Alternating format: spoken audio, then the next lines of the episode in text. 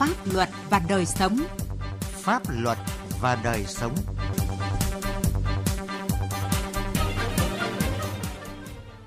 Thưa quý vị và các bạn, biếu tặng quà cho người khác mỗi dịp Tết đến xuân về vốn là nét đẹp truyền thống, thể hiện tình cảm, sự kính trọng, biết ơn của người trao đối với người nhận.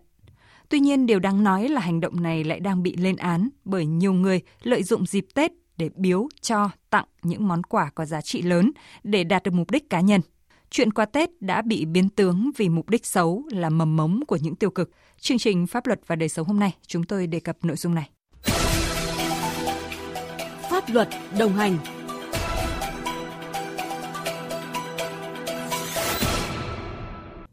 Thưa quý vị và các bạn, tặng biếu quà Tết vốn là một nét văn hóa của người Việt. Đây là cách thể hiện tình cảm, sự biết ơn, quý trọng của mình đối với những người thân, bạn bè, những người đã từng giúp đỡ chúng ta trong năm vừa qua. Tuy nhiên thì hiện nay, nhiều trường hợp quà Tết đã biến tướng thành hối lộ, mua bán lợi ích. Thực tế đó đang diễn ra như thế nào và làm sao để hạn chế được tình trạng lạm dụng quà Tết để vụ lợi cá nhân? Chúng ta cùng tìm hiểu vấn đề này qua phân tích của Tiến Anh, phóng viên Đài Tiếng nói Việt Nam. Theo phong tục của người Việt, từ bao đời nay, mỗi khi Tết đến xuân về, ai ai cũng lo sắm sửa chút quà cho người thân, gia đình, thầy cô, bạn bè để thể hiện tấm lòng. Và tùy vào điều kiện kinh tế để lựa chọn món quà phù hợp hay đơn giản là tặng nhau tấm thiệp chúc sức khỏe bình an. Bàn luận về chuyện quà Tết xưa và nay, nhà nghiên cứu xã hội học Trịnh Hòa Bình phân tích, tặng biếu quà nhân dịp Tết cổ truyền là nét đẹp văn hóa truyền thống của người Việt và nhiều quốc gia khác. Đây là dịp và cách thức thể hiện tình cảm để thiết lập một mối quan hệ tốt đẹp trong xã hội, thể hiện sự quan tâm chăm sóc đến nhau. Các món quà Tết thường có giá trị vật chất không lớn nhưng hàm chứa giá trị tình cảm cao quý. Tặng quà Tết trước đây chủ yếu chỉ diễn ra trong quan hệ thân tộc thầy trò ân nghĩa như mùng 1 Tết cha, mùng 2 Tết mẹ, mùng 3 Tết thầy. Thế nhưng ý nghĩa cao đẹp của việc tặng quà Tết gần như không còn, dường như đang trở thành áp lực và gánh nặng cho nhiều người, thậm chí là bị lạm dụng để hối lộ. Tặng quà trong ngày xuân khi Tết đến, đối với người Việt Nam chúng ta, nó là một uh, hành vi văn hóa, nó là một mỹ tục uh, tặng quà để tri ân, để uh, thể hiện cái trân trọng bây giờ tiền lòng về cái câu chuyện biến tướng tặng quà trong những trường hợp này trường hợp khác nó trở thành uh, như là lobby như việc vận động như một sự đầu tư số trường hợp trở thành hối lộ quả các ngày xuân bây giờ là không chỉ diễn ra với cá nhân với cá nhân mà diễn ra tổ chức với tổ chức ở trong rất nhiều trường hợp thì có nhiều cá nhân người ta nhân danh tổ chức để làm việc đấy tức là lại lấy tiền chùa đi biếng và để đạt mưu lợi cá nhân Việc tặng quà Tết là truyền thống, là văn hóa Việt cần được lưu giữ. Việc tặng quà cần thiết thực, lành mạnh, không khoa trương, lãng phí. Vậy nhưng hiện nay, nét đẹp văn hóa truyền thống của dân tộc này đang bị thương mại hóa, mang ý nghĩa vật chất lớn, phần nào đó thể hiện rõ sự đổi trác, hối lộ, không còn thể hiện tình cảm chân thành giữa người cho và người nhận. Giáo sư tiến sĩ khoa học Phan Xuân Sơn, Học viện Chính trị Quốc gia Hồ Chí Minh cho rằng, chuyện núp bóng quà Tết để hối lộ diễn ra hầu khắp mọi nơi, đặc biệt là ở các tổ chức cơ quan công quyền, những nơi có thể ban phát lợi lộc. Thực chất của việc quà tặng cấp trên ngày Tết với giá trị vật chất rất lớn là sự trao đổi mua bán các lợi ích giữa những người hoặc những nhóm người chịu sự ảnh hưởng của nhau ra đây là một cái chuyện ờ, mua bán các lợi ích có thể lợi ích chính trị quyền có thể lợi ích ờ, dự án có thể lợi ích là công trình có bên nên được gọi là tặng nhưng thực ra là bỏ tiền để mua. Thế còn tiền đó thì có thể lấy ra nhiều nguồn. Tất nhiên trong nhà nước thì đáng sợ nhất là dùng tiền nhà nước để, để, để đi mua quan chức nhà nước để làm lợi cá nhân. Tặng biếu quà Tết nét văn hóa trong tâm thức của người Việt nhiều năm trở lại đây đã bị biến tướng trở thành nạn biếu xén, quà cáp mang tính tiêu cực, thậm chí là hối lộ, móc ngoặc vụ lợi. Điều đáng lo ngại nữa là việc biếu quà Tết cho cấp trên trở thành việc được coi là bình thường. Nếu tình trạng biến tướng này không được ngăn chặn kịp thời sẽ gây những hệ lụy khôn lường, đặc biệt đây sẽ là cơ hội là đất sống cho tệ tham nhũng, hối lộ.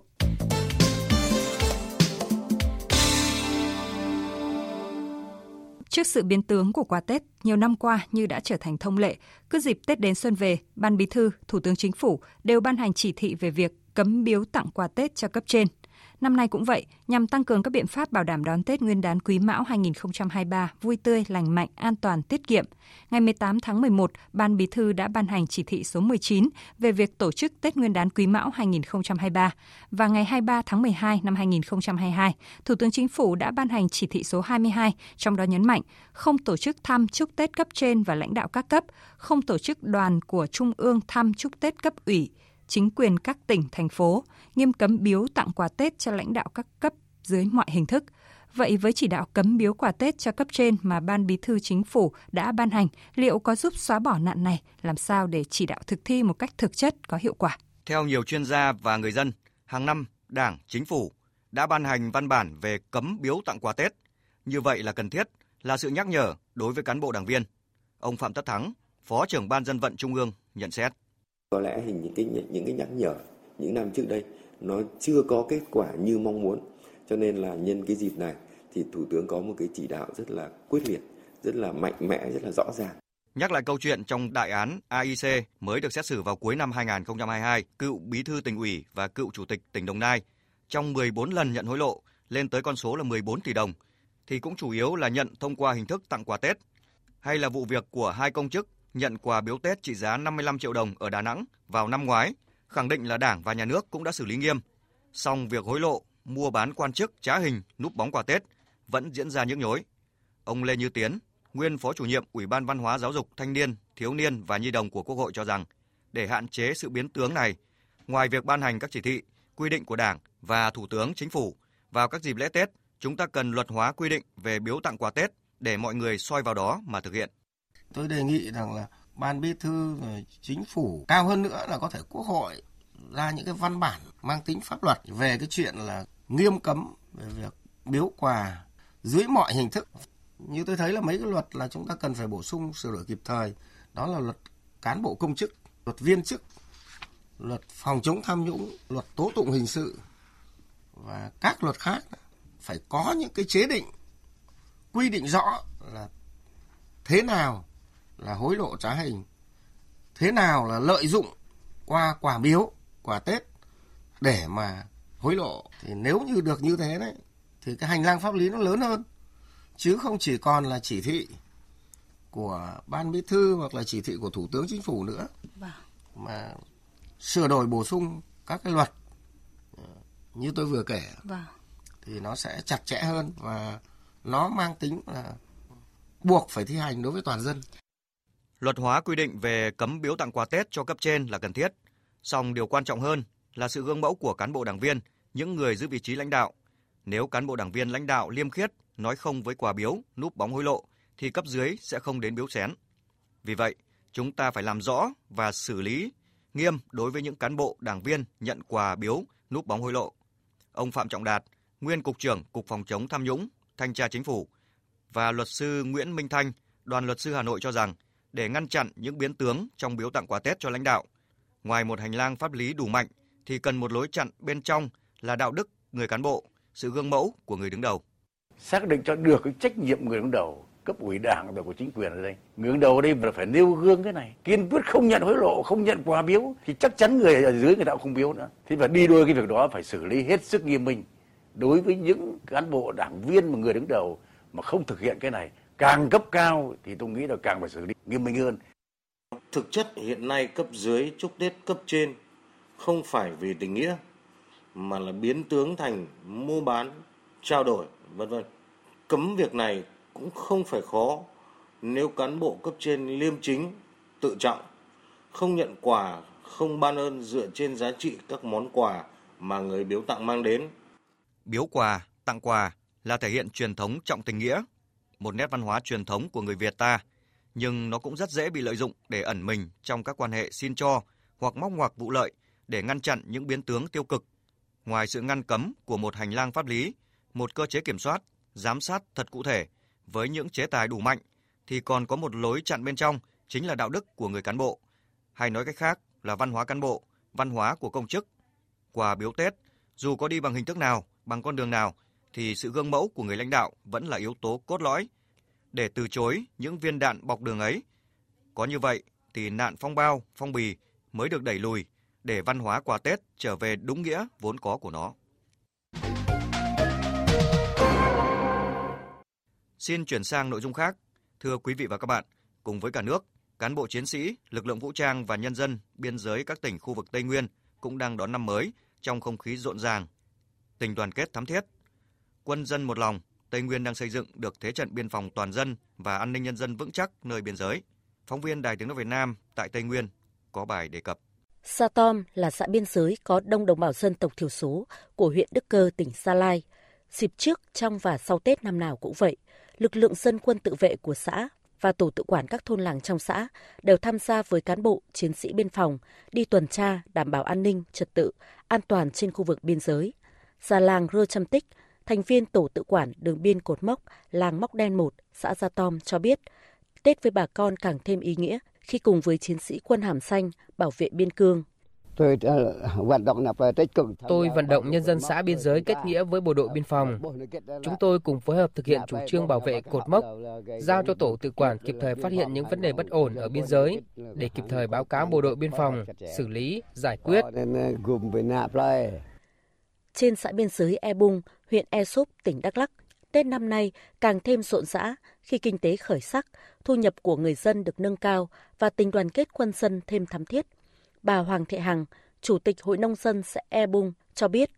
các mô hình cánh đồng mẫu lớn, trồng lúa chất lượng cao, chăn nuôi bò lai trang trại hay nuôi cá thác lác thương phẩm mà cán bộ chiến sĩ biên phòng tư vấn, hướng dẫn và hỗ trợ các thôn buôn triển khai đều mang lại hiệu quả cao.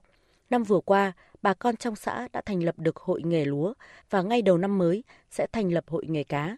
Đây là những tiền đề để bà con trên biên giới E Bung phát triển những sản phẩm tập trung, chất lượng và hiệu quả. Ừ, mấy đồng chí biên phòng về đây định hướng này là xây dựng cho bà con là trồng trọt chăn nuôi. Dù rằng chỉ tập huấn mỗi một thôn chỉ ít người thôi, nhưng mà về bà con cũng tuyên truyền nhân rộng ra là áp dụng khoa học kỹ thuật rất nhiều, làm rất tốt. Nói chung là bà con thấy cái gì năng suất bà con làm ờ, đi đúng hướng, nên bà con cũng rất phấn khởi. Sắc màu mùa xuân cũng đang ngập tràn ở khắp các đồn biên phòng trên Tây Nguyên. Với cán bộ, chiến sĩ quân hàm xanh, đồn là nhà, biên giới là quê hương, ăn Tết ở đồn cũng như ăn Tết ở nhà. Qua bàn tay khéo léo của cán bộ, chiến sĩ, những chiếc bánh trưng vuông vắn phục vụ bữa ăn ngày Tết đã sẵn sàng. Nguồn thực phẩm khác lại tự túc, sẵn có từ vườn tăng gia luôn sạch, xanh, tươi và đáp ứng đầy đủ nhu cầu phục vụ Tết.